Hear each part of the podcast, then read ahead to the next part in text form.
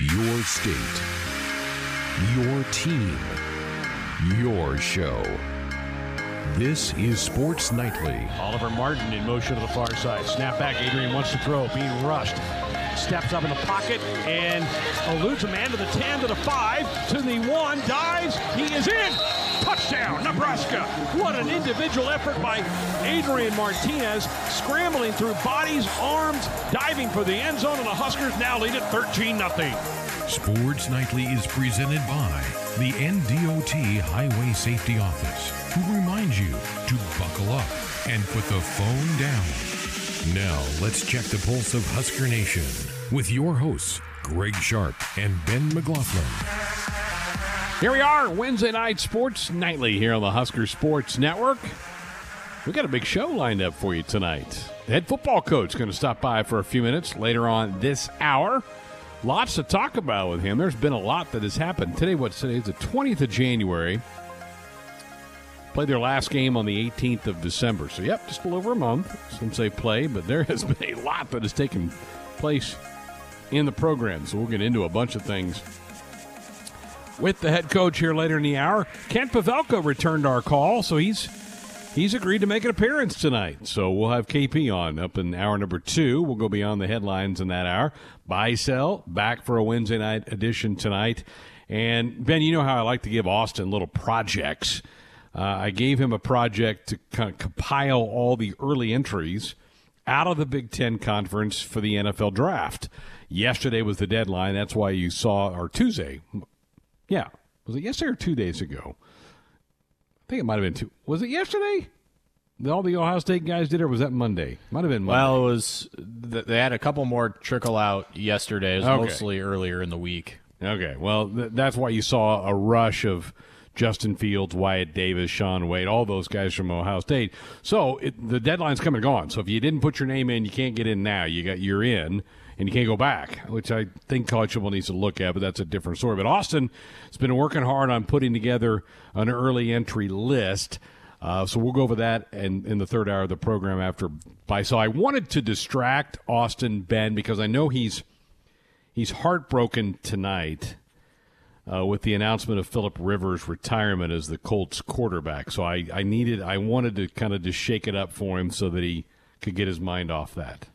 Yeah, he's reeling. You know, he had, uh, you know, uh, an interesting season with Philip Rivers, to say the least. Uh, very up, very down, but um, at least it wasn't a overly long marriage. This was almost like a uh, like a like a trip to Vegas type type deal. Um, and you know, they'll move on and, and go bring somebody else in, which we don't know who that's going to be yet for, for next season. So. It was weird seeing him as a Colt, but, um, you know, for as much grief as I've given that guy uh, on this show for the years that, that he was on it, um, you know, I know he was a, a good quarterback and a good teammate and somebody who poured everything he had into the sport, um, you know. So, you know, tip of the cap to him for that, and tip of the cap for him to being the uh, the blunt of a lot of jokes that I that I give him. He gave me a lot of entertainment over the over the last few years.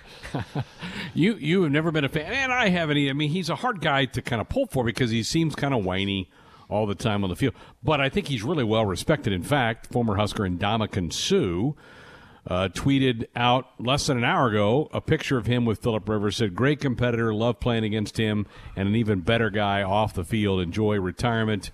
Hashtag Phil." Philip Rivers. So there's Ndamukong sounding off on him. Earlier today, uh, J J. Watt tweeted out a thing. This is a pretty good thing. He said, "I'll never forget lining up for a play, and Phil pointed to one of our linebackers and telling him he was lined up wrong based off the blitz we were about to run, and he was one hundred percent correct about it. Ha ha." So I, he, I think he had the respect of the guys. And, and, and hey, guys know a competitor when they see him, and Philip Rivers was a competitor. I mean, he he wanted to win. It bothered him when he didn't win, and uh, so I think that's what gained him respect. I mean, there and J J. Watt and Ndamukong Suh, two guys who were not never teammates with Philip Rivers, but shooting their respect at him. There's we're really hitting kind of a change into the guard, aren't we, in the N F L with these quarterbacks? And we, you know, we we, we went through our over forty list last night and top ten Tuesday.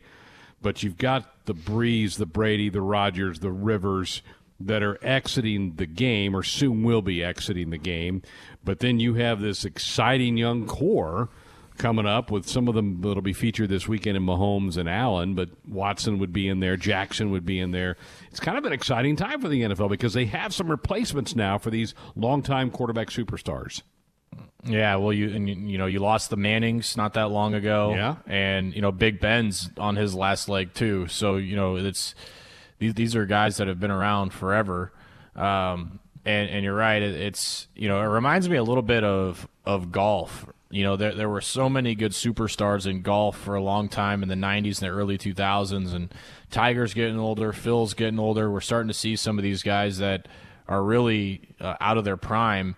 And then you're seeing the, the young guns kind of take over with, you know, the Rorys and um, the Justin J T. Thomas and Jordan yeah. Spieth and, you know, Ricky Fowler. Some of these young guns kind of take over. And that's almost what it's like right now mm-hmm. in the N F L with quarterback because, you know, with – even the guys playing this weekend with Mahomes and, and Josh Allen. We saw Lamar Jackson play last week, Deshaun Watson. Um, I mean, Joe Burrow, even as a rookie this this last year, there there were a lot of them that kind of stepped in. And Kyler Murray, another one who kind of broke out in Arizona. There, you know, a lot of these guys have just kind of stepped up and, um, you know, ma- made the quarterback position a lot of fun to watch when – it was for so many years, but the, these guys are getting older. I mean, Aaron Rodgers is getting up there in age, too.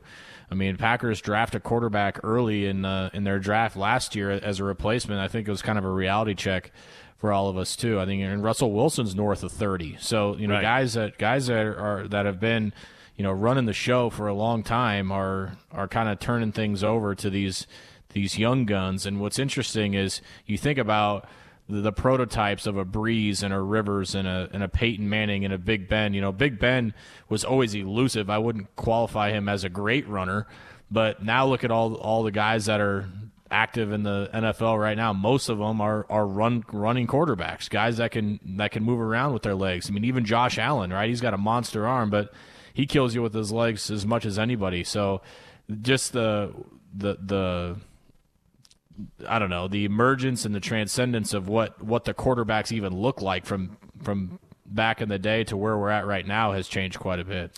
You mentioned Russell Wilson. He's kind of the one guy that's kind of in between the older group of Rodgers, Brady, Brees, Big Ben, to the younger crop that we rattle off all the names of Murray and Watson and Mahomes and Allen.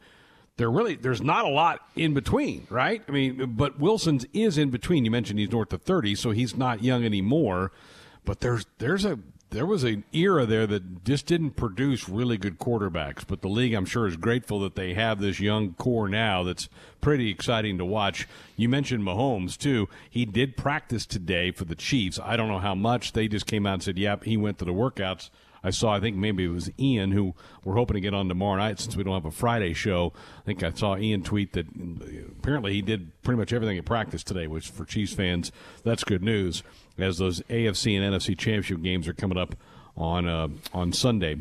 One will be in Green Bay, where there could be some snow flying, and one will be in Kansas City, where there's a chance of rain for those games on Sunday. Head football coach coming up a little bit. Man, Ben, there's just uh, it, it's amazing how much has happened from December eighteenth, when they walked off the field with Rutgers, to today, uh, with guys now getting back on campus. And we saw the video that they put out on Twitter last night with a lot of the new ones checking into their dorms and doing those type of things. Uh, this has been a glut of news, right? I mean, it's almost been a daily thing with somebody saying they're coming back, or somebody saying they're leaving, or a transfer coming in, or a transfer going out. It's it is, it's been the most remarkable offseason I can remember for college football, uh, right, right when the season shuts down. Yeah, think about some of the other places around the country, too, that are going through that. Purdue has had a ton of turnover. Northwestern's had a ton of turnover. Ohio State's had a ton of turnover. And then you're going to broaden things up nationally. Tennessee has been an absolute debacle since the end of the season. Fired Jeremy Pruitt. They had four entries into the transfer portal today alone, including their leading tackler, Henry To'oto'a. So, th- like, this isn't just a Nebraska thing. There are a lot of moving parts around the world of college football right now. Nebraska certainly not immune to that, and it's been weird. It's been a weird offseason. It's given us plenty to think and talk about on the show, but, you know, I think overall they're uh, we're all kind of ready for things to settle down. I'm sure. I'm still not sure that we're done. I still think there's going to be a couple of more uh, guys that leave, and there's probably going to be a couple of more guys that come in too. So it, it's still going to be a moving target. I, I bet it's that way all the way through spring practice, you know. But hopefully by this summer you can start to, you know, tie your laces of, of who's on your on your roster and, and who you're going to battle with here in the fall. Gonna need those summer magazines, right, to get caught up yeah. on some of these movies. It's kind of like when you get prepared to do a, a fantasy football draft of the N F L, you better go get a magazine. You're like, oh, I didn't know he was with that team now. I forgot. Mm-hmm. I missed how that guy is no longer in Arizona. He's in Seattle or whatever the case may be. So, yeah, it's – and it's – I think I think that's going to be the way it is moving forward. Now, maybe you don't have twelve hundred guys' names in the transfer portal in the coming years, but I bet it's close. Now, I think the, the pandemic certainly escalated that, but I think it's going to be a pretty high number most years. Uh, a lot of guys just always think that the grass is greener on the other side, and sometimes it is. Most times it's not, so it's going to be a wild thing. But looking forward to, to chatting with the, the head coach here in a couple minutes. No news on Husker basketball. They're still shut down after the Sunday announcement that they were still on pause with team activities, having those twelve Tier one uh, people positives, uh, testing positive for the COVID virus. Uh, I, I made some. I, I talked to some folks today. I said, well, "What? How many are do you have in your tier one?" And it's right around thirty. They're right around thirty guys that are in that tier one group for Husker basketball. That's the players, the coaches, the support staff. So you'd be your trainers and your managers and your video guys and um, uh, equipment managers, those type of things. The, the, those are the ones that are around the, the team an awful lot. So it's thirty. So when you got twelve out of thirty, Ben, oh my goodness, that is a really, really high number. They're not scheduled to play again until the thirtieth of January. That's the Penn State game, as they've already canceled uh, tonight's game. Would have been Minnesota, and then a, a Sunday game with Iowa. They had all of next week off. And I think they were initially thinking, well, maybe we can make up that Purdue game that we missed back in early January. Well, that, that's out the window now. So the next one on the schedule is is a week from Saturday, the thirtieth.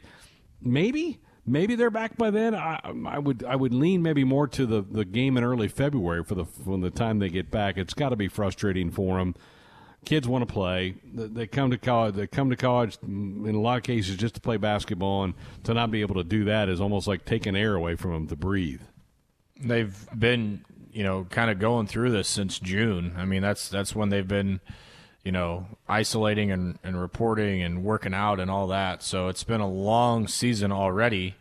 Uh, then you couple that with the lack of success they've had on the floor, plus the uh, you know the amount of Um, you know, diligence that's gone into this every single day. It's it's got to wear on them, and you know, you, all of those factors mixed in with the with the lack of winning and the the, the, the sense of new with all, with all the new new players playing together. Just yeah, it's it's a tough time for them right now, and I can't imagine you know those players are having very much fun right now. Um, you know, being isolated and you know having to. to not be able to, to pick up a ball and go play, it's it's got to be really tough considering everything they had to do to even get the season here. Yeah, no doubt. All right, hey, buckle up and put the phone down. It's a reminder from the N D O T Highway Safety Office. When we come back, the head football coach will join us. We'll get his take on what's been happening over the last thirty-plus days for Husker football. A lot, a lot to cover. We'll come back with the coach next.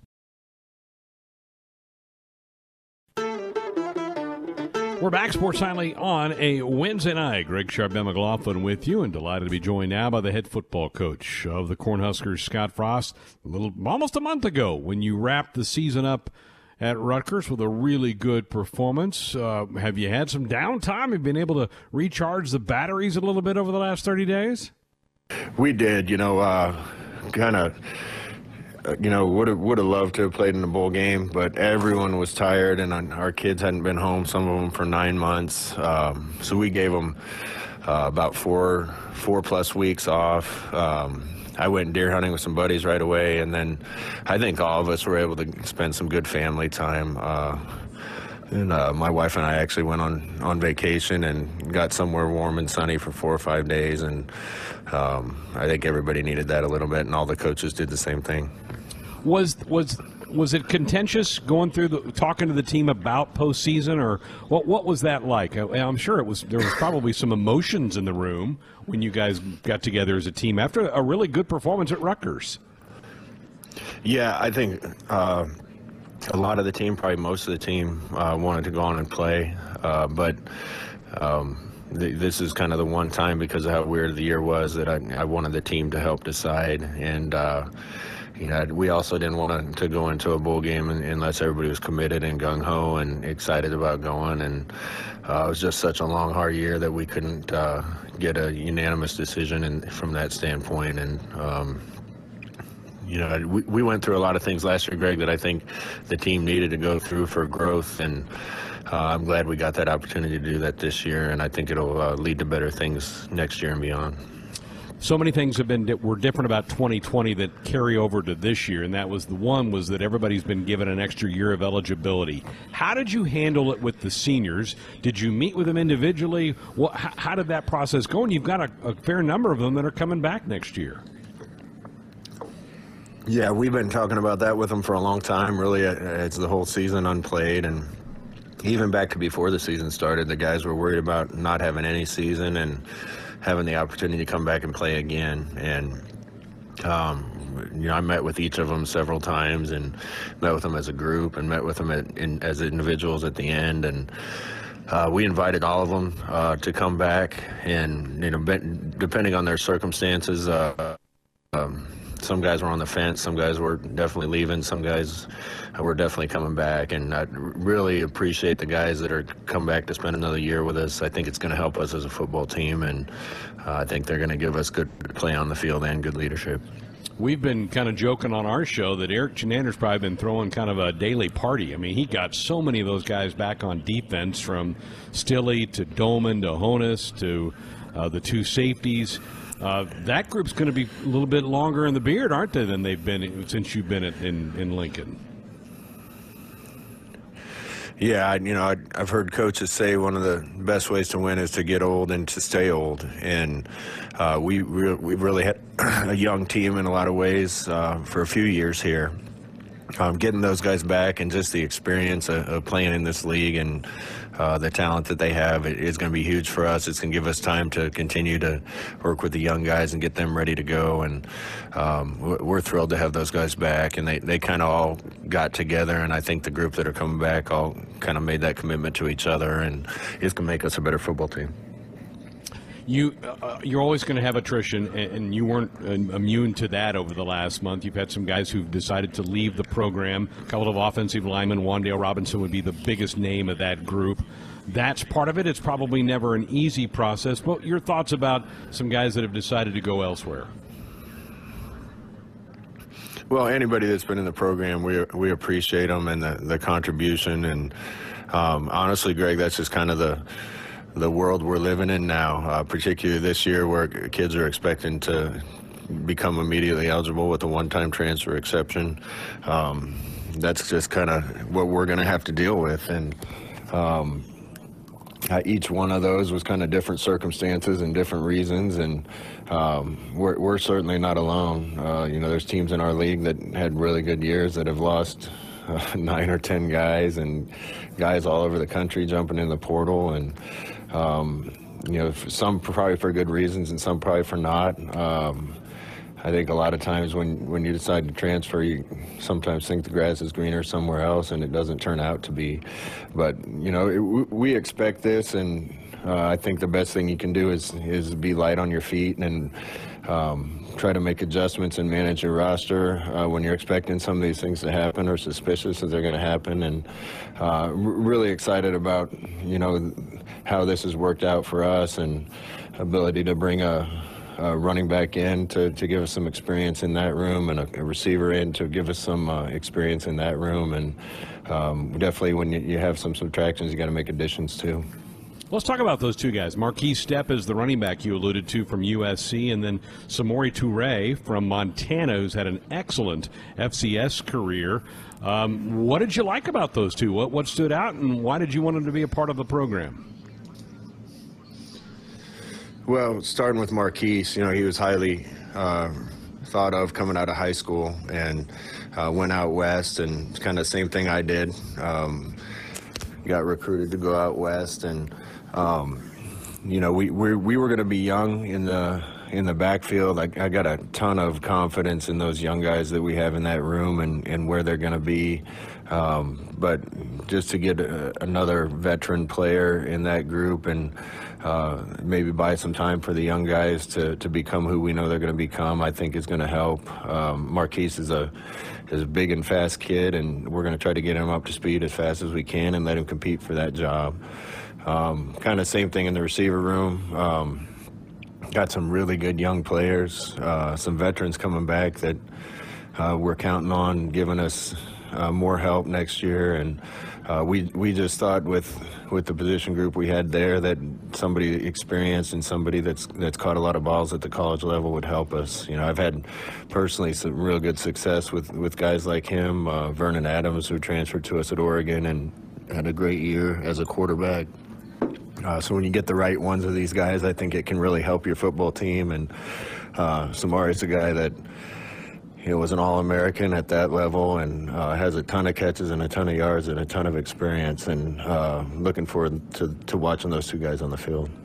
Coach, on defense, you've added Chris Kolarvik from Northern Iowa, who was a preseason F C S All-American at that spot. Northern Iowa did not play ball in the fall.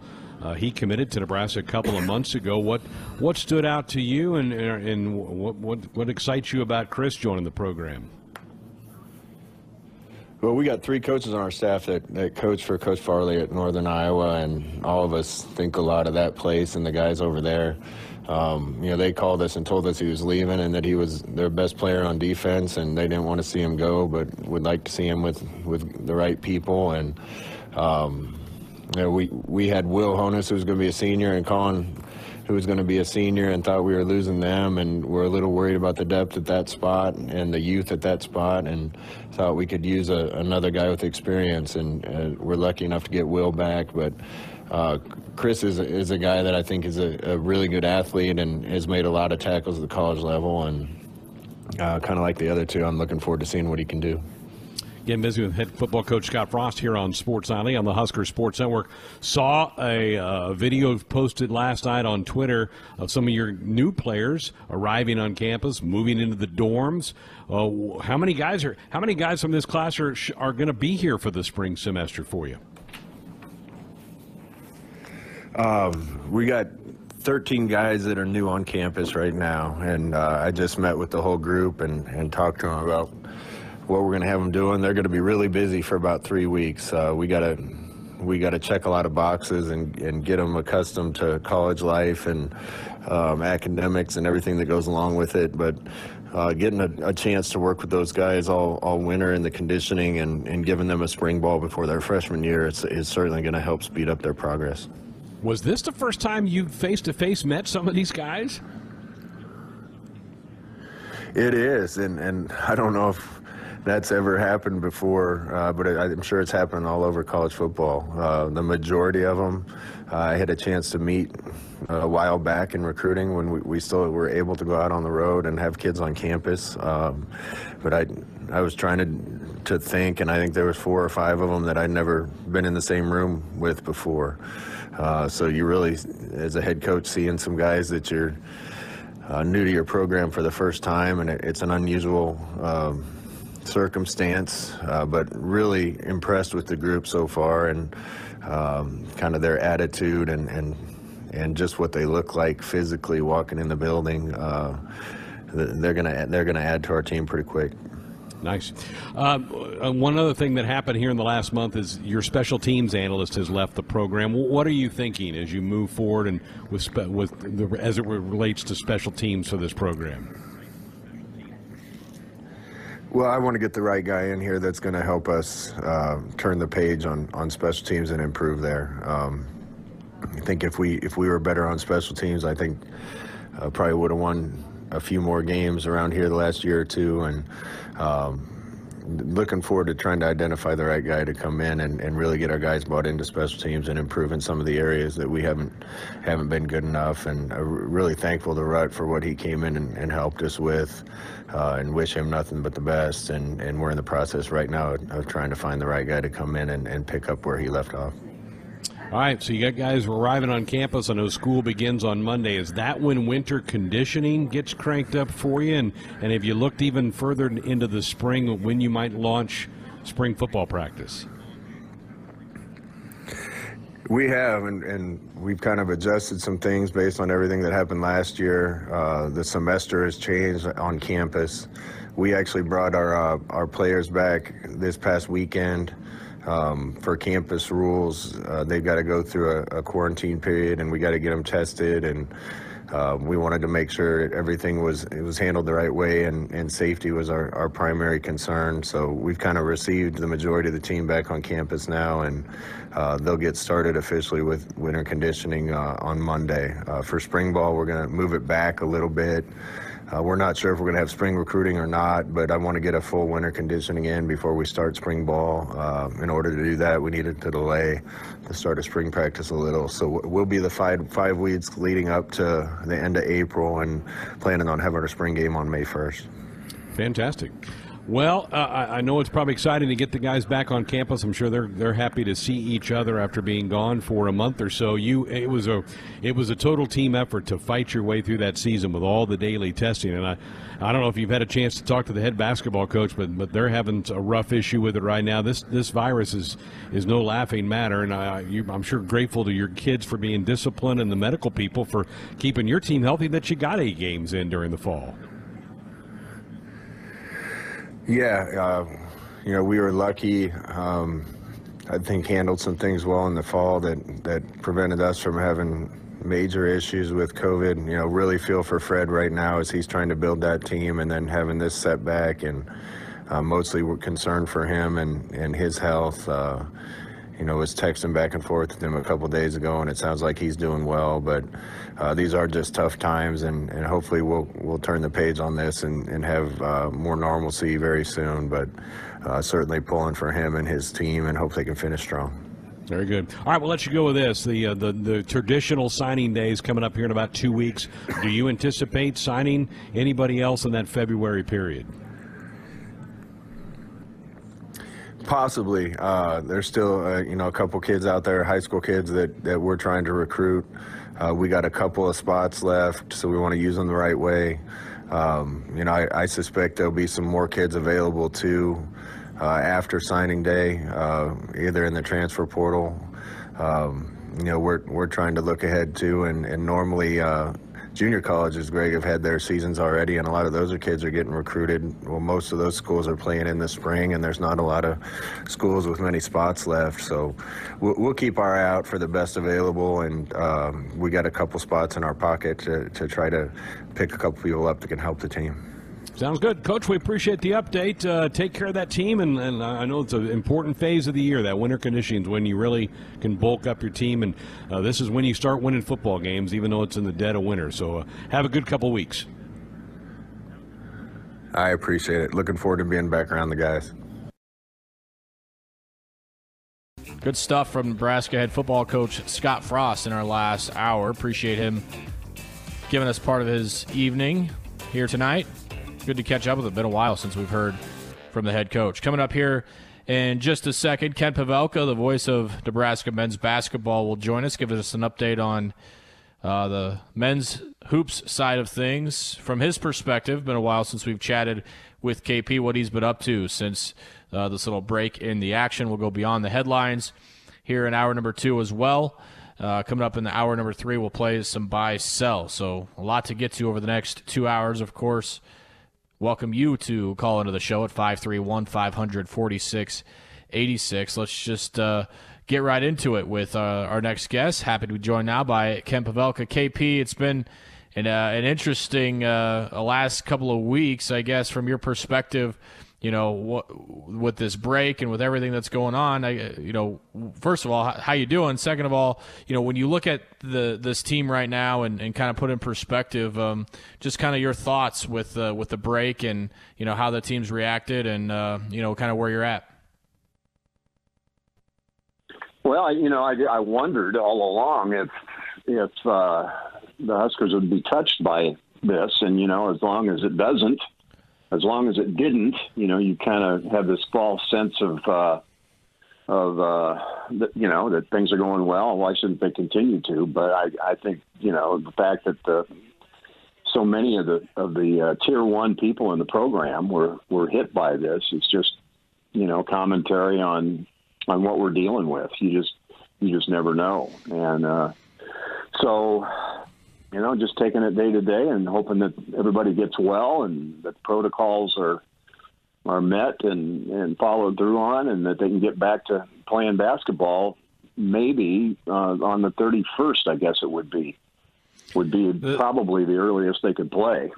Yeah, I, I think I think that's probably the target, and you think even that's maybe fifty-fifty as we look at it right now. I guess I guess uh, everybody's thought was who had it, and, and it was scary to, to read Coach Hoiberg's uh, statement that he put out last Sunday because of his health issues and, and things that he's yeah. gone through in the past. I mean, I. That's scary stuff. It's great to hear that. I mean, it sounds like he's he's doing well and, and, and suffering symptoms, but symptoms that he's recovering from. Yeah, you know, I haven't talked to anybody for a few days. I did talk to Doc right after all this happened, and and he corroborated the fact that Coach, as he said publicly, was, you know, hit by a little bit early, didn't feel so hot, but was getting along better. Hopefully he's continued to progress. Um You know, it's uh, it's uh, it's ironic, isn't it? That I mean, college basketball takes all these precautions, and by and large, these young people uh, aren't all that affected by it when they when they get it. You know, that some of them, I think, have a little bit of a a reaction, but um, you know, they're they're doing what they have to do, and I, you know, I think it's a, it's you got to give credit to the master planners of college basketball that they could put something together like they have and be as successful, you know, here on the twentieth day of January, as successful as they have been. It's, it's been pretty remarkable that the whole thing hasn't been shut down, in my opinion. Right. And, you know, we were kind of talking about this on the show too, just the fact that we're almost through an N F L season and, and we got through an entire college football season. It's pretty incredible to think, even though it wasn't always the, the, the smoothest path to get there. This is a obvious unplanned break for the team, and, you know, I'm sure a lot of reflect, number one, healing, but number two, reflecting on the season to this point and really what what's been happening with the team. I I guess with the with the with the losing streak, particularly in the league, do you feel like this is a good time for the coaches to maybe sit back and evaluate what's happening, where they're falling short, how they're falling short, and what they need to do to maybe overcome those those things that are costing them games? Is, is this a good time, or is this is it kind of just whatever? Well, I don't I don't think it's necessarily a good time because I don't know what more they can do beyond what they're doing. I mean, mm-hmm. it is what it is, it, what it is, right? Um, uh, I'm sure they've taken advantage of the time and have done what you just suggested, but you know, this is a team that. Uh, number one has been very competitive. I mean, you know, if you want me to analyze what's going on, yeah, that's, this is how I see it. I mean, they've been really competitive. Uh, maybe not for forty minutes a game, but in, in every game except Ohio State, really, every team they played knew they were in a, in a war, number one. Number two, um, you know, this is a team that continues to try to come together under these odd circumstances. You know, he's got a lot of experience on this on this team, but these guys don't have experience together. And, uh, I mean, I think we can look up and down the rosters in the, the Big Ten and throughout college basketball and see that, you know, you, you look at a, you look at a program like Wisconsin's, for example, just the antithesis of what Nebraska is in terms of these guys being together and the dividends that that pays. So, I mean, they're still trying to do that. Um, and this doesn't help. You know, I mean, if they get back on the thirty-first and play Penn State, by my calculations, they'll maybe have one or two days of practice. you know, since yeah. since all this happened. And not to mention, you know, what does that do to conditioning? I don't know what these guys can do or what they've been doing, but just think about it yourself. If you ever have gone to the gym in your life or with any regularity, when you quit going for a week or two, uh, you feel it. So there's that. And then I think a couple of other things. I think that this, you know, this team is still looking for an alpha, you know, a, a, a, a, an alpha leader on the floor and a, and a leader just in spirit. And I think that, you know, we've looked up and down the roster. And to me, I thought we start, started to see evidence of maybe Trey McGowan's being that guy in the last couple mm-hmm. of games. But it's taken this long to kind of see that develop. Maybe it happens, maybe it doesn't. But I, you know, I think that's that's missing to some extent. And then then the, just the obvious. This, you know, they they, they need a dead three shooter for, or two because um, they've been inconsistent shooting it.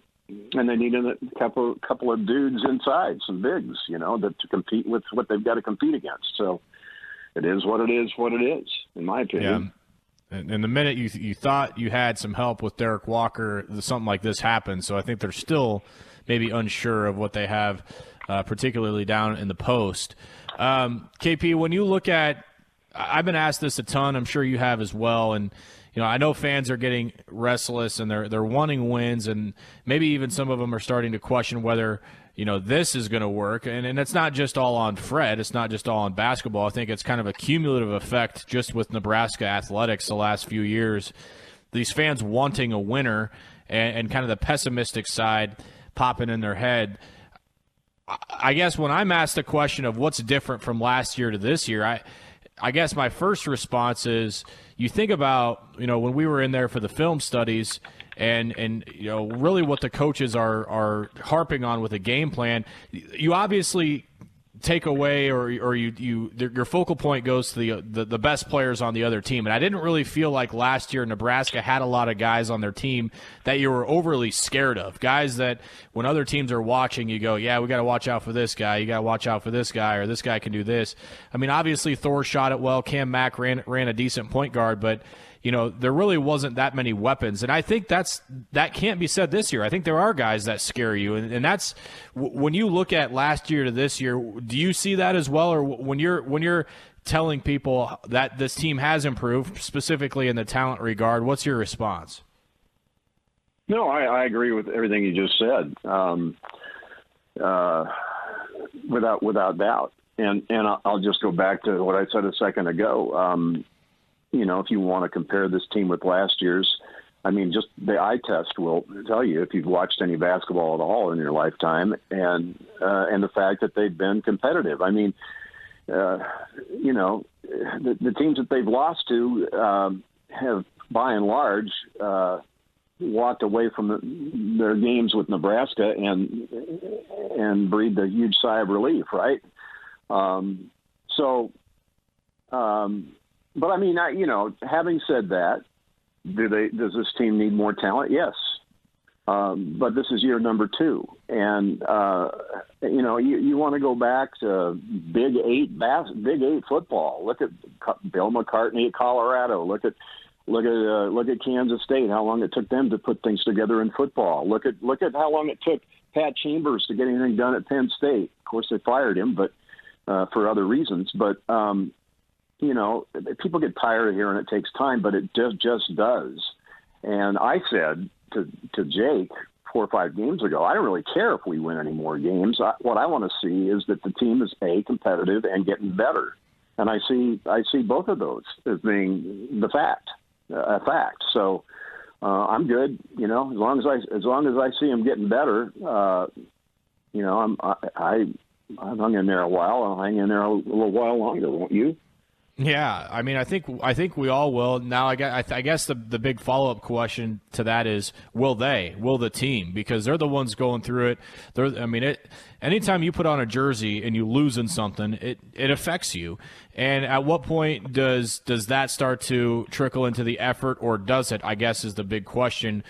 How how do you, as a coach, keep not only just the players motivated, but a new group of players motivated? It's kind of the same issue, I guess, that they ran into last year, but you know, with, with the coaches and, and keeping these guys willing to to go to war for forty minutes when they're out there on the floor. How do you do that? Well, I think that, first of all, it requires a certain kind of character individually and then collectively, and I think compared to last year, this team has it, and last year's team probably didn't. That's number one. And number two, I think that, that it's obvious that, you know, these players not only respect um, what what Coach Hoiberg and all the coaches, uh, you know, where they're coming from and what they know and what they're being told and how they're being coached. And um, but, yeah, I mean, does it creep into your psyche that you, you just can't get over the hump? Of course. But I, I think it goes back to the character issue. I don't. I don't think this team's going to quit. I don't think you're going to see. Um, I don't think you're going to see that happen. And uh, uh, and I and I think it'll be obvious if it does. But I mean, we, yeah. we you know we, we bit our tongues last year during the season. We could we could tell that there were some, you know, some some issues with guys, uh, the kind of the way they were playing and they carried themselves off the floor. Uh, now. I haven't been around this team at all, so I can't speak to the latter part of what I just said. But um, according to Coach Hoiberg, he just loves this group, you know, and because they because they they are all about the right things. And I don't know, candidly, if he would have said that about last year's group, you know. How badly do you miss uh, Jake and I picking on you courtside, throwing rappers at you and telling you you're on when maybe you weren't, or making yeah. fun of your cookie yeah. stash? You know, all that other all that other business. He, I don't think you appreciated it at the time, but maybe you do now. No, let's look at it a different way. Let's let's look at it how much I appreciate the way we're fortunate enough to do the games now remotely. I mean, I could no longer, you know, I could no more show up at P B A in my underwear like I can do the games now. You know, I mean, it's it's a casual deal. Uh, you know, it's radio, for crying out loud. What's the difference? Right? But when you're courtside, it's a little bit different deal. You got to put a bow tie on and all that. So you got to you got to kiss time, babies. Next, you got you got to do all that stuff. Next time you you're listening, you, that'll this this will conjure a vivid picture in your mind that you'll hope you can get rid of. Well, I mean, I don't think any anything will trump the image of uh, Davison painting the picture for us of you in a Speedo when you guys were in Hawaii a few years ago. Well, yeah, well, that didn't happen. Yeah, somebody had to get ready for those broadcasts, right? Yeah, no kidding. That's for sure. Yep. Oh, all right. Well, K P, it was great to catch up with you. Glad to hear that you're doing well and staying safe. Um, hopefully you're you're back on the mic here before too long. Rumor has it that uh, that I that I might be uh, thrust into action at one point when uh, when Muehlheisen taps out. So, you know, prepare mentally oh, prepare yourself for what you're getting into. He's going to do his annual boys outing, is he? He hasn't. Yeah. He hasn't told me that. So well, that's that's well, the rumor good. mill floating around. So we'll that'll be good. Do we know when? Do we know no, when? I, because I, I can't confirm might... or deny any details at this point. Okay. Well, I always look forward to that, man. K P, great, great, great to hear from you, man. Glad to hear you're doing well, and uh, we'll hopefully hear from you real soon. I guess whenever this is over, hang in there. All right, buddy. Thanks.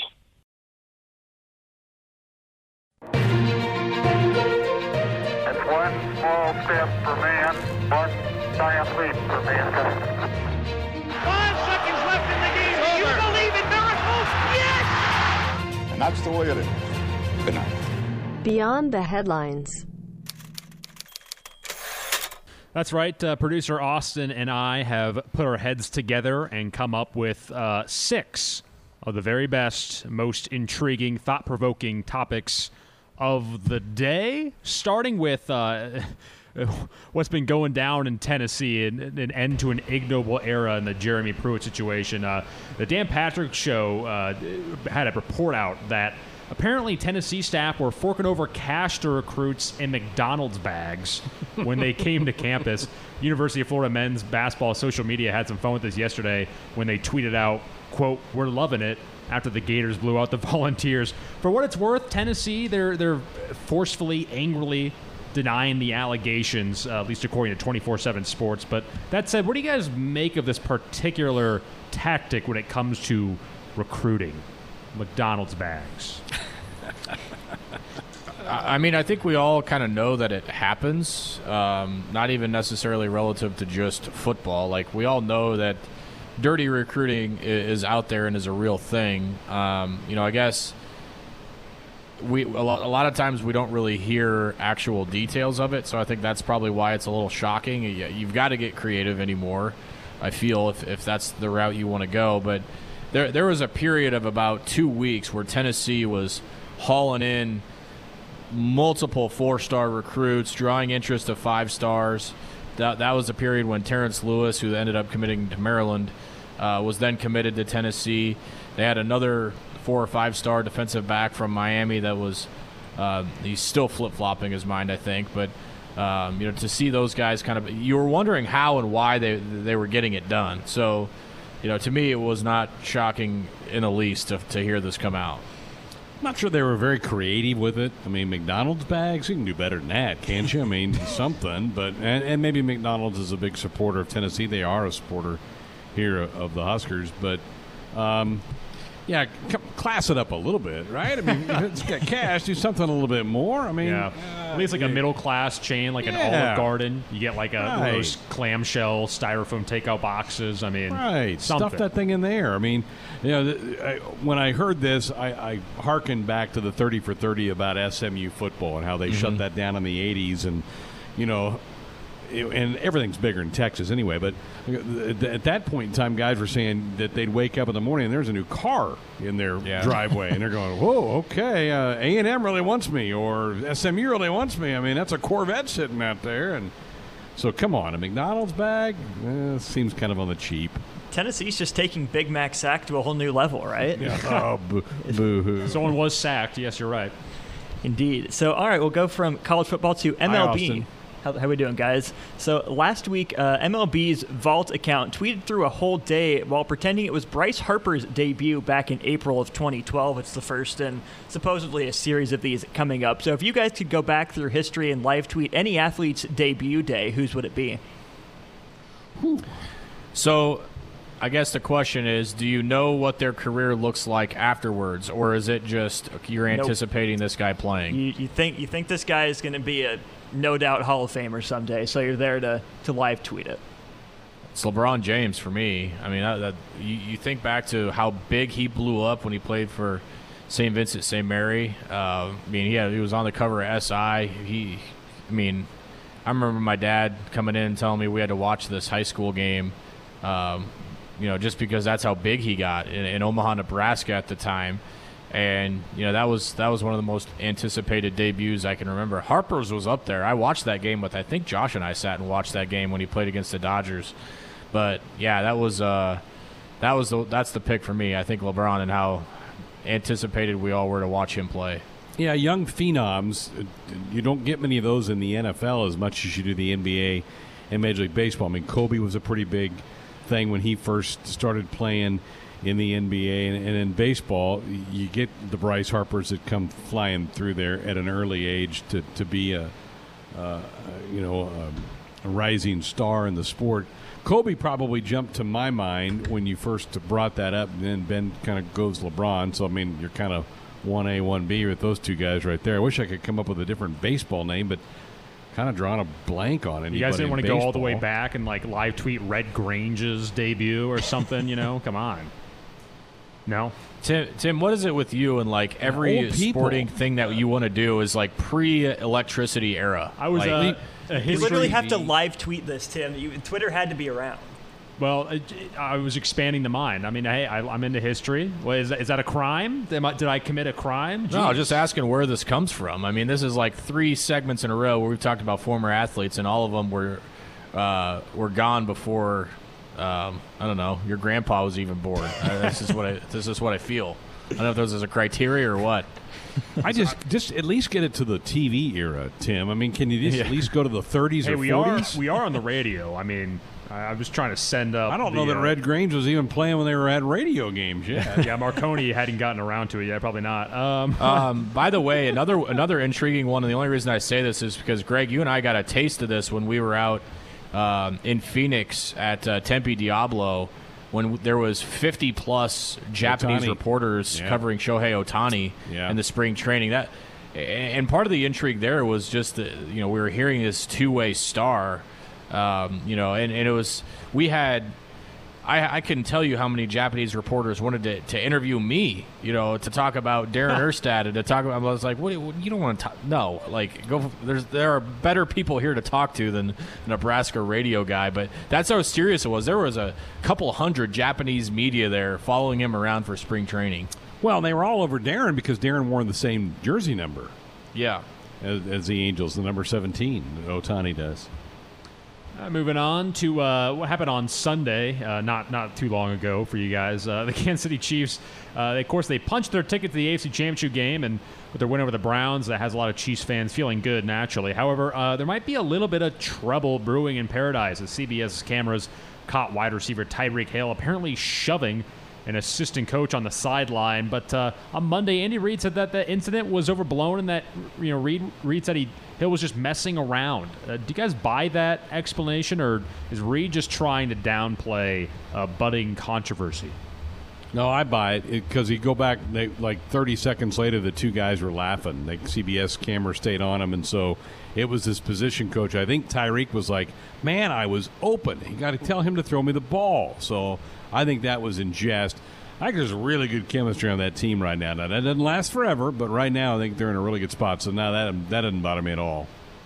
Yeah, Greg Lewis is the name of the coach. He's the wide receivers coach for Kansas City. And, you know, I, I saw the push when it happened. I think I even put a tweet out about it that, that, that you know, that was concerning. But Tyreek spoke about it today and said, yeah, I was, you know, I had a lot of energy on the sideline. I was just trying to, you know, fire people up. Um If that was a serious push, there would have been teammates involved holding them back, separating the two. They wouldn't have just sat back and watched like it was a Sunday matinee. I mean, if, how many times do you see that when, you know, a coach, two coaches, a coach and a player, two players get involved in something on the sideline, and you've got other guys pulling them back and, and telling them to cool off. I mean, uh, there was guys sitting on the bench right in front of that watching the whole thing happen, and nobody got involved, so I think to me that's all the evidence I needed that it wasn't him being hacked off and going in and just shoving a coach because he was mad at him. Fair enough. All right, so we will hop across the pond for this one. I'll actually follow the journey of one racing pigeon from Oregon who was named a wanted fugitive in Australia last week. So Joe the Pigeon escaped what? from his racetrack on October twenty-ninth, and experts are saying Joe the Pigeon made an eight thousand mile journey across no. the Pacific Ocean to Australia on a cargo ship. But between December twenty-ninth and last week, Joe the Pigeon was living happy upside down, but the Australian government found out about him and said he posed a biosecurity risk to their poultry industry and other wildlife. So they are asking the guy whose backyard Joe the Pigeon was frequently spotted in to help him or help them catch him and turn him in so Joe could be uh, put down. So do you guys think Joe the Pigeon deserves the death penalty, and wow. what are some unduly harsh penalties from across sports? That is strict. It kind of reminds me of Madagascar, right? The animals stowaways on a ship, and they wake up and they're in a different part of the world. So what? What's the what's the question for us? First of all, does he deserve the death penalty? No, come on, ship him back. Put I don't know how you get him back. home. Well, will he survive that? I mean, yeah, obviously he flew there, but you're putting no, no, him in he a didn't container. Fly. He was on a ship. Oh. He at least had fresh air. Yeah, Ben's yeah. pro yeah. death penalty. Just it's a merciful thing to I, do in a situation. I'm right? getting my information before I give you a conclusion. I feel like that's the responsible thing to do. um, I don't know. I, I mean, I, I don't. I don't know that he could survive the, the trip back. If he could, just send send him home. Send him home. Second part of the question, then, what are some other unduly harsh penalties in sports that may or may not have been handed down by the Australian government? The targeting government? penalties. Yeah. Yep. Fix it. And, and roughing the passers too, and they have become yeah. a joke. Uh, you know, well, he put his full weight on him when he tackled him and brought him to the ground. Well, that's what happens in tackle football. Sometimes you do land on top of the guy you tackle. Yeah. Uh, that that's just kind of it, it's just it, sometimes I don't recognize the sport when they do that. Targeting, yeah, that's another bad one. Um, They, they, they've issued some ridiculous fines, right, in all pro leagues where you're like, really? I think I got, got fined fifty K or twenty-five K for that? That seems a little the extreme. The shoes, M L B and yeah, N F L shoes, especially. Yeah, socks, not having your socks up high enough or whatever. Or too yeah. high, or the wrong color. um, all right, moving on to the N F L news of the day. I'm surprised Austin's been able to keep it together back here. His beloved Philip Rivers, uh, Colts legend, announced his retirement today after seventeen seasons in the N F L, but uh, he does come from that two thousand four N F L draft class, which included a really loaded roster of, of interesting players. Uh, you had Eli Manning, Larry Fitzgerald, Ben Roethlisberger. Um, you know, of those guys, you know, who do you think is going to have the best legacy uh, of that cohort of, of legendary, well, maybe maybe not quite legendary, but but solid N F L talent? Eli Manning, Larry Fitzgerald, and Big Ben. Um, well, Eli's I, mean, won I think two, it's hard to. It, yeah, rings, Eli's right? Eli's got to be probably number one on that list, but I think it's hard to compare Larry to the other guys because he's a receiver, right? But yeah. Larry, Larry should be close to the Rushmore of of wide receivers. I mean, that dude was an Iron Man. Probably should have won the Heisman at Pitt, um, but just a class individual and, and another dude that just spent his entire career with with one team. That that oh four draft, uh, there was a documentary done on that on the N F L Network just of how that thing all played out with Eli saying he wasn't going to go play in San Diego, and uh, there was all kinds of drama about that. And then Roethlisberger sitting around waiting for um, you know his call of, of when he was going to get drafted. So, yeah, it, it was a strange yeah. draft, and I think all those guys will, will be remembered. But I think Eli is probably – the top of that for but, me. But Big Ben's got two rings, too. They're kind of a wash a little bit. Um, yeah, but, I mean, I think I think reputation-wise, there, there's still some sour grapes with people with how Big Ben's conducted himself yeah, off the field no with his right. with his trouble, so I'm knocking him down a peg for that. Yeah. Uh, still a, a lot of, as Ben mentioned, a lot of great players in that draft. You had Sean Taylor, of course, uh, D'Angelo Hall, Steven Jackson, Jonathan Vilma. I believe Vince, Phil, Vince Wilfork was in there as well. Um, even uh, Matt Schaub, we left him off. Uh, he was also in that how draft. How could we forget Matt Schaub? Yeah, how could you? Um, so, yeah, you a, lot, a lot of good players in that two thousand four N F L draft. Vilma now does T V, and he mentions mm-hmm. that draft class a lot because he'll talk about, oh, fellow member of that what, that draft class. And so, yeah, he's. I think he's on Fox now, and he does, I think Vilma's done doing games on Fox. All right, so I took you across the Pacific Ocean for one question. We're going across the Atlantic for another question. So last week, a South African couple that was living together split up, and probably didn't seem like big news, uh. but this breakup happened the night of South Africa's lottery drawing, and the man who was the dumpee, not the dumper, ended up holding the winning ticket worth about four million dollars. He found out that he won about an hour and a half after his girlfriend dumped him. So at least we know this lady wasn't just with him for the money, although he says he is being generous and he'll buy her a new fridge and washing machine to let her know there are no hard feelings. So do you guys have any sports memories that might match this guy's wild ride from depression to exuberation? It's quite Holy a framing smokes. There question. Now. Jeez. I, I, man, what a man, guy. You talk about He's, the ultimate payback and ultimate karma for that lady. Yeah. And, man, what a – I mean, he's above the fray by going and buying her some stuff. I would say, heck with you, sweetheart. Yeah, you walked away from me. Bar. Too bad. Yeah. Yeah, I'll give you a gift certificate for B-dubs or something. Go have fun. Yeah. Uh, so from heartbreak to a, to a ecstatic, right? Yeah. What we're trying to go from? Like sports fandom or like... Wow. Fandom, memories, games that featured a crazy comeback, stuff like that.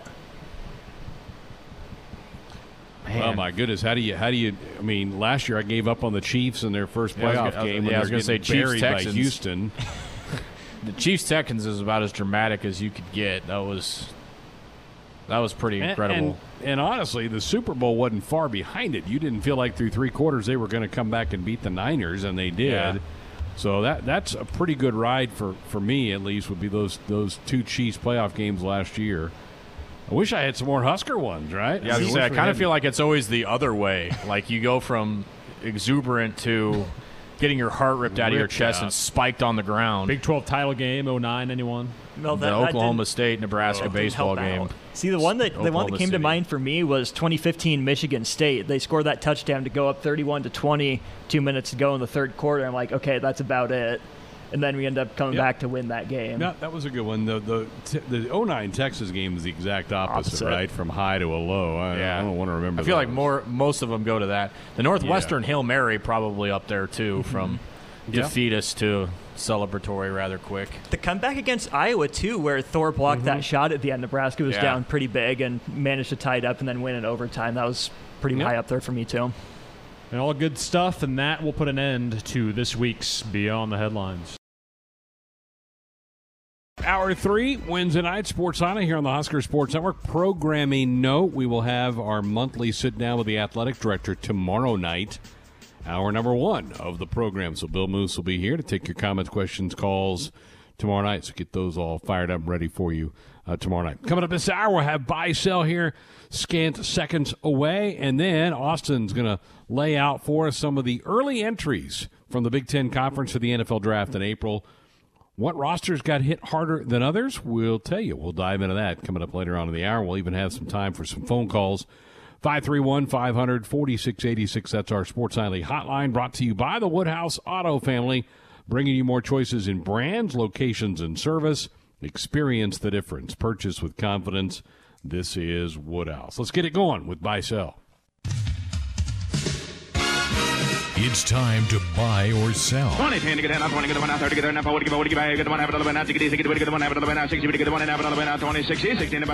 here's the hosts of Buy or Sell, Tim Curran Sold.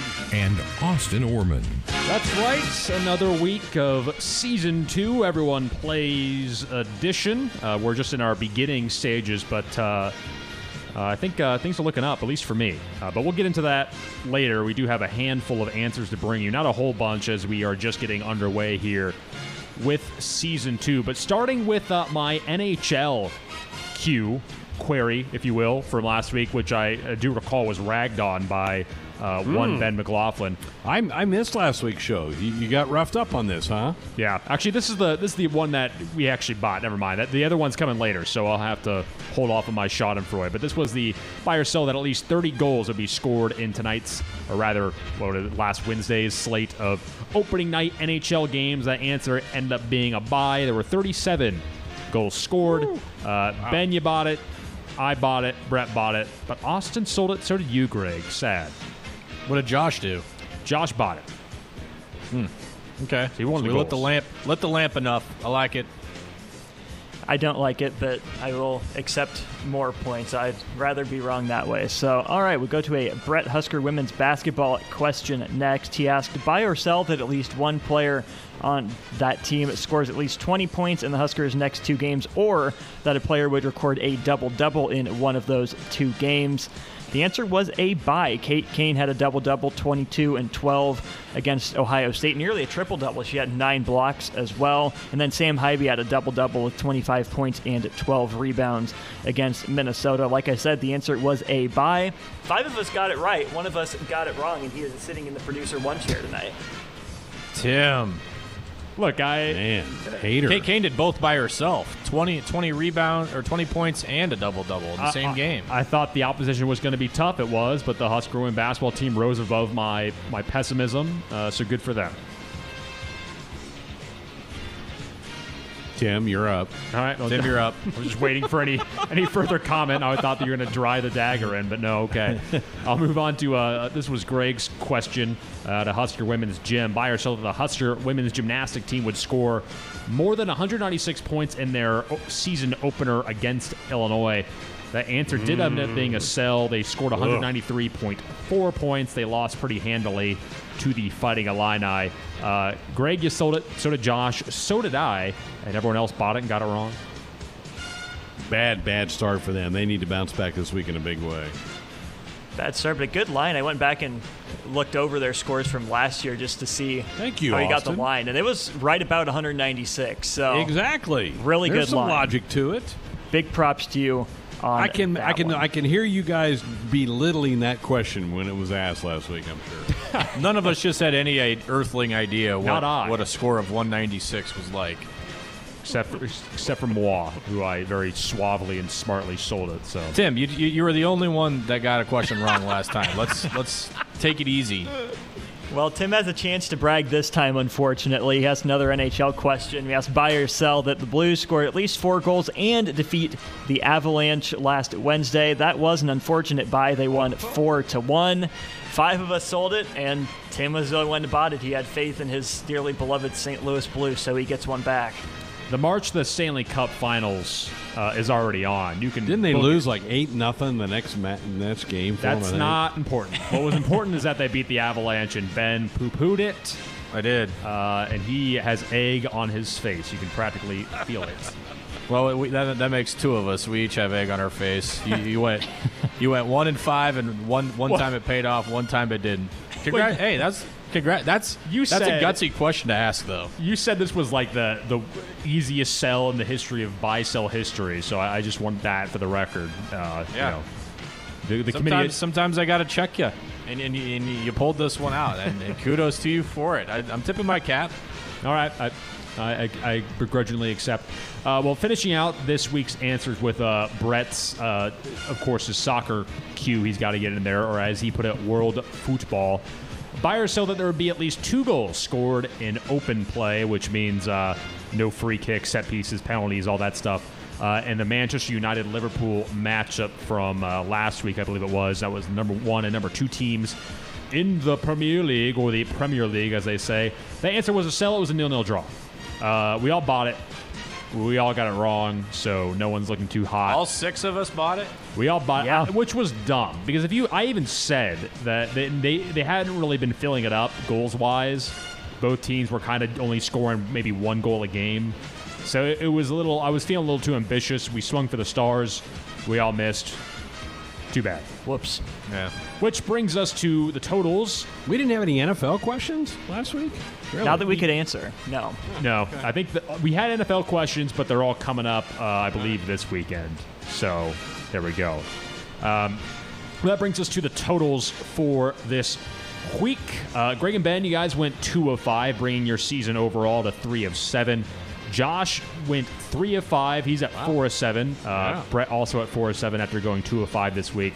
Austin just a paltry one of five. He's at two of seven, bottom of the barrel uh, for for Austin. And then I went three of five. I'm at five of seven, and I don't look now. I'm in first place for yeah, season it's two. Early. Yeah, we'll remember early. this. We'll remember where you're at through what two weeks of season two. Yep, I got, I'll, I'll just make sure I ask only hockey questions from here on out. Clearly, it's my forte. Yeah. But that brings us to this week's questions, and Greg, we will let you take things away. All righty, I'm going college basketball, Big Ten basketball to be specific. Buy or sell that the Big Ten gets ten men's teams into the N C A A tournament. I am going to s- sell it. Hmm. Yeah, I, I think ten is slightly on the high side. I, I know that's kind of what they're projecting right now, but I, I don't know. I, I think that I think that's a little north of what I think it's going to be, so I'm selling it. Yeah, I'm going to sell it. It's going to be close. I, Greg, you were talking about this earlier, um, is that a lot of these teams are kind of beating up on each other, and there's going to be a few more losses. And so it's it's undoubtable how good the conference is right now, and they are they are amazing, but ten is a big ask, so even for the Big Ten Conference, uh, so I'm going to sell it. Looking at the standings, so shoe-ins, Michigan, Iowa, Wisconsin, Illinois, Ohio State, I think are pretty safely in. Purdue's picked it up recently. I think they get in. Michigan State will get in, and that's not enough to get to ten. Indiana will fall off. Rutgers is in a bad way. Northwestern was a storybook kind of season to start the year. They've really fallen off. Maybe Maryland picks it up, but I don't think so. I think ten's pretty high. It might only be six Gophers? or seven, maybe eight. You didn't mention the Gophers. Oh, I missed them. Yeah, they're another one, but I still think it's seven or eight, so I'll, I'll sell that one pretty comfortably. All right, very good. Um, all right, we're going to the N B A next. Buy or sell that Isaiah Roby totals at least fifty-five points and rebounds the rest of Oklahoma City's road trip, which is four games. So you get the points plus the boards for Robes in his next four games. He needs fifty-five total points plus rebounds. He's averaging about nine and five right now. Uh, his minutes are up because of Al Horford being on the shelf, and The last I heard, I'm not sure that Horford is playing in the next four. If he does, it's definitely going to hurt his minutes. Um, but I like the trend he's on right now. Last night against Denver finished with ten and nine, so I'm going to buy it. Mm-hmm. Well, I think I'm going to have to sell. Sorry, Roby. I, I think that's a lot of productivity to ask for. Uh, I think he's capable of it, but uh, like you said, if, if Horford comes back, that will take it away. Uh, his chances of, of, of scoring that much and playing that many minutes. And also it's just night in, night out to, to, to score at least ten points a night in an N B A game or over that. Uh, it, it's quite a big ask, so I'm going to have to unfortunately sell it. It's a small ask. This is Isaiah Roby we're talking about, emphatic buy. Oh, Austin. All right. Jumping in there. I'm going to make it an even split. I'll sell it. I think he gets close to that, but I don't think he quite gets over that total. There you go. Sitting on the fence. Well, speaking of the N F L playoffs, uh, I've got one for you. It might include Tom Brady. Uh, buy or sell that. T B twelve or Tampa Bay or Tampa Tom, whichever you prefer. Uh, and Aaron Rodgers will combine for at least fifty completions on Sunday. And I'm going to buy that. They're going to be airmailing that ball all over the field. There are going to be lots of uh, lots of balls thrown from the gunslingers, and uh, yeah, a lot of completions as well. Tom, I think I've uh, been averaging what, like sixty-six percent, sixty-seven percent completion rate. So uh, yeah, I will I will buy that. A lot of completions on Sunday. Austin, fifty is a good line. I'll credit you for that, Tim. We're not counting completions to the other team. Uh, no, because Rodgers had a couple of those the first time these two teams played. it'll be it'll be cold at Lambeau, pro- projecting snow. I, I think it'll be just under. I will sell it. Yeah, that's a great line. Uh, but I, I think that's the only way these teams are going to be able to move it is to, to throw it, and I think they get there. So I'll buy it. All right. Hmm. It's an interesting line. fifty completions. Yeah, I wonder what the I'm wondering what the weather has to do with that. Um, I did several minutes of research to set this line, so that's why it's so twenty-eight tight. And snowy in Green Bay on Sunday. Ooh, ouch. Yeah, it probably wasn't going to be sunny and seventy. It is Green Bay after all. What was uh? What was the uh, total that he had last week, I wonder? Brady. In terms of completions? Yeah. Uh, it was probably like twenty-four-ish. Let me see. I mean, you're doing background uh, not, research not, not now. Impor- not important. Uh, yeah. I'll buy it. Why not? Well, there you go. All right. Well, sticking the N F L for my question, asking about my beloved Indianapolis Colts. Do you guys buy or sell that the Colts' next quarterback is currently on the roster for an N F C team and that Jacoby Brissett signs with a new team? I'm going to buy it. I don't think Jacoby comes back, and there's a lot of smoke around a couple N F C quarterbacks, so I will buy the parlay. An, an N F C team, right? Yes. Uh, hmm. So are you saying starting quarterback or just a quarterback on their roster? Uh, the Colts' next quarterback, so I assume that they're going to go get a starter and not play them behind or sit them behind Jacob Eason. So, it's so are you, it'll be the, who takes the first snap, right? Pretty much, yeah. But it is an and question, Greg. So I'm surprised you're even entertaining it. Yeah, I'm gonna sell it. There you go. I'm selling it too, if only because Jacoby Brissett might not even sign with the you new just, team. He might you just, just jumped right over the top of Ben there. Yeah, Ben, thanks, thanks, Tim. I had something uh, to say well, about Jacoby Brissett. Sorry, he got fired. You up. Can still say it just when I'm finished with my answer. um, Shot clock so went off. J- he's an un- unrestricted free agent, right? He's Jacoby. He's, yes. Yeah, he's cut loose. I don't think there's any way he comes back. Um, hmm. N F. So we're now we're down to fifty-fifty. Do I think a guy from the N F C or A F C slash rookie will take the first snap? Pretty much your choices are Stafford, Wentz, Darnold, or rookie. I don't think they move Darnold. I think I think Wentz could be the guy, so I'll, I'll take the N F C. So I'm I'm buying. That'd be yep. a buy then. I'm buying. There you have it. All right, I got Josh's college b-ball question. Buy or sell that Duke, North Carolina, Kentucky, or Michigan State reach the Elite Eight of the N C double A basketball tournament, and I am going to sell that. Uh, you know, Duke, North Carolina, Kentucky, um, maybe Michigan State, but all those teams are a little bit on a downtrend, uh, so I don't think that's going to happen this year. I really don't. I'm selling it. Yeah, easy sell for me. Easy, easy. Kentucky's not going to make the tournament. Duke will make the tournament, but they're not good enough to make that deep a run, I don't think. Carolina's a bubble team right now, and Michigan State's, that's not an Elite Eight team. I sell. Sell. Michigan State's the only team that has a chance even, and I don't think they get out of the first weekend. Right. Go from college basketball to pro basketball. A Brett question. You guys buy or sell that De'Aaron Fox shoots higher than thirty-four percent from three-point range against the Clippers tonight, or that Kawhi Leonard and Paul George combine for at least fifty-one points in the game?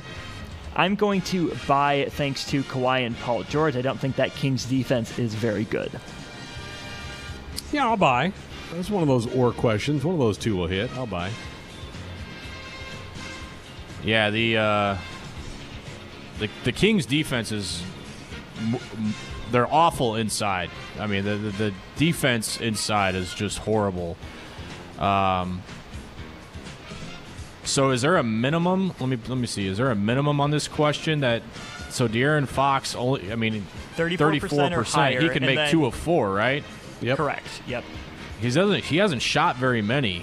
Um, he just dumped in what was a forty-three the other night. I'm definitely buying that. I think I think he's I think he, either is very possible. So I, I think both could happen. So I'm buying it. And I will sell. I've not thought about it very hard, but I'm just going my gut, and that's the best uh, tool I got, my tool belt. So. All right. Back to me. N F L question: buy or sell that the Chiefs offensive coordinator Eric Bieniemy gets hired as a head coach this offseason? There aren't many jobs left. Houston is still in the mix. But I don't think it's going to happen. I wish it was, but I think it's going to be a sell. Yeah, the Houston the Houston jobs would, would interest me on this. They they requested a, a Zoom call um, interview, which is a little unusual, obviously. Normally they wait till after the season's over. They're definitely sniffing around, and I think there's a fair amount of pressure in Houston to hire him. Because he might keep Deshaun. Deshaun may want to play for him.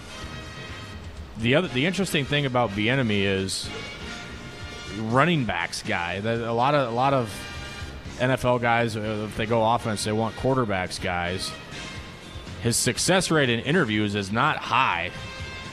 I'm going to sell it. Um, but I know Houston's sniffing around. If he gets a job, that's the one he's going to get.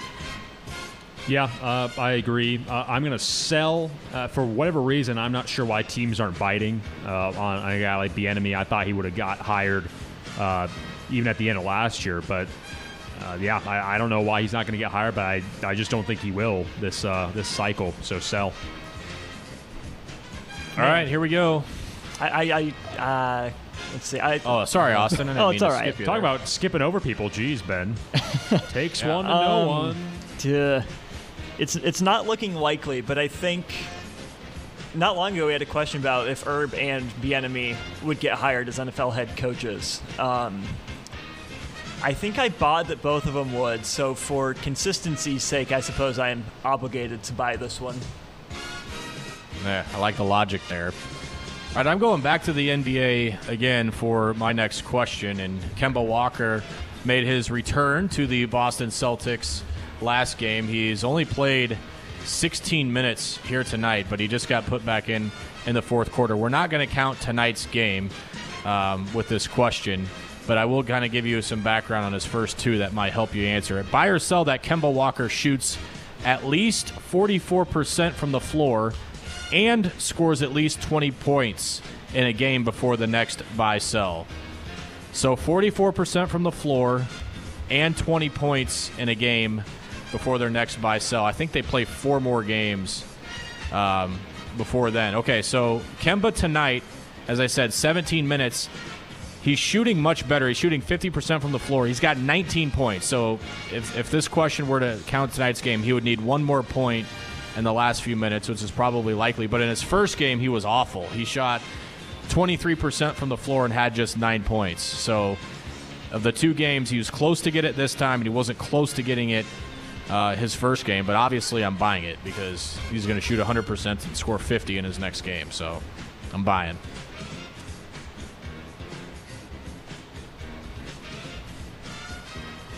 Tim? Tim? No, I thought it was, I thought it was Greg's turn. I was silently contemplating. Uh, now I'm going to buy it as well. Um, you know, I guess like like Ben, I have a mutual affection for Kemba Walker. I think he's you a do? Good player. I, I'm a I'm a I'm a Celtics fan, I guess you would say, to the extent I'm a fan of anything N B A related. Uh, so so yeah, uh, give me Kemba. I'm buying it. He's going to score all the points. Man, that I, it's the and that's getting me. I could see him getting twenty, I guess, but Jason Tatum is probably going to be back. The other games are another one at Philly, Cleveland at home, at Chicago, and then at San Antonio is actually happening exactly a week from today. I'm going to sell it. I, I want to believe, but I, I think I'm going to sell it. Yeah, Jason Tatum is supposed to play this weekend, by the way. Fewer shot opportunities for him. I'm so Team Kemba. Give me a bye. Well, there we have it. All right, I got a Husker women's basketball question to redeem myself after doubting the Huskers last week. Buy or sell that Sam Hybe scores at least sixteen points or records at least six assists against Illinois on Monday. In Champaign, that's a seven o'clock tip, six forty-five pregame start. I will buy it because, again, I doubted the Huskers last week. Not doing it again. Sam Hybe uh, has come alive. She had a, a really nice effort against um, Minnesota, even though that game kind of went to the dumpster at the end. But uh, I'm going to buy it. I believe in Hybe. I believe in this women's team. She only had a career-high thirty-three against Illinois last team, last time out. So I think, uh, I think she'll get to sixteen. I'll buy it. I think she could get the assist, too. So this is an orc question. It's an easy buy for me. Take my money. I'm buying. There they have it. All right, we will go to Husker men's basketball question here for our last one of the evening. Do you guys buy or sell that the next game played by the Nebraska men's basketball team comes in the month of February? So they're scheduled for a Wednesday, or not Wednesday, January thirtieth game against Penn State is the next likely opportunity for the Huskers. Do you think they get that one in, or do they wait till February is essentially what I'm asking. I'm unfortunately thinking it's going to be February, so I will buy. Hmm. I'm with you. I think it's a buy. Buy. All right, I'm going to sell it. I am ever the optimist, as you guys know. I'm always sunshine and roses.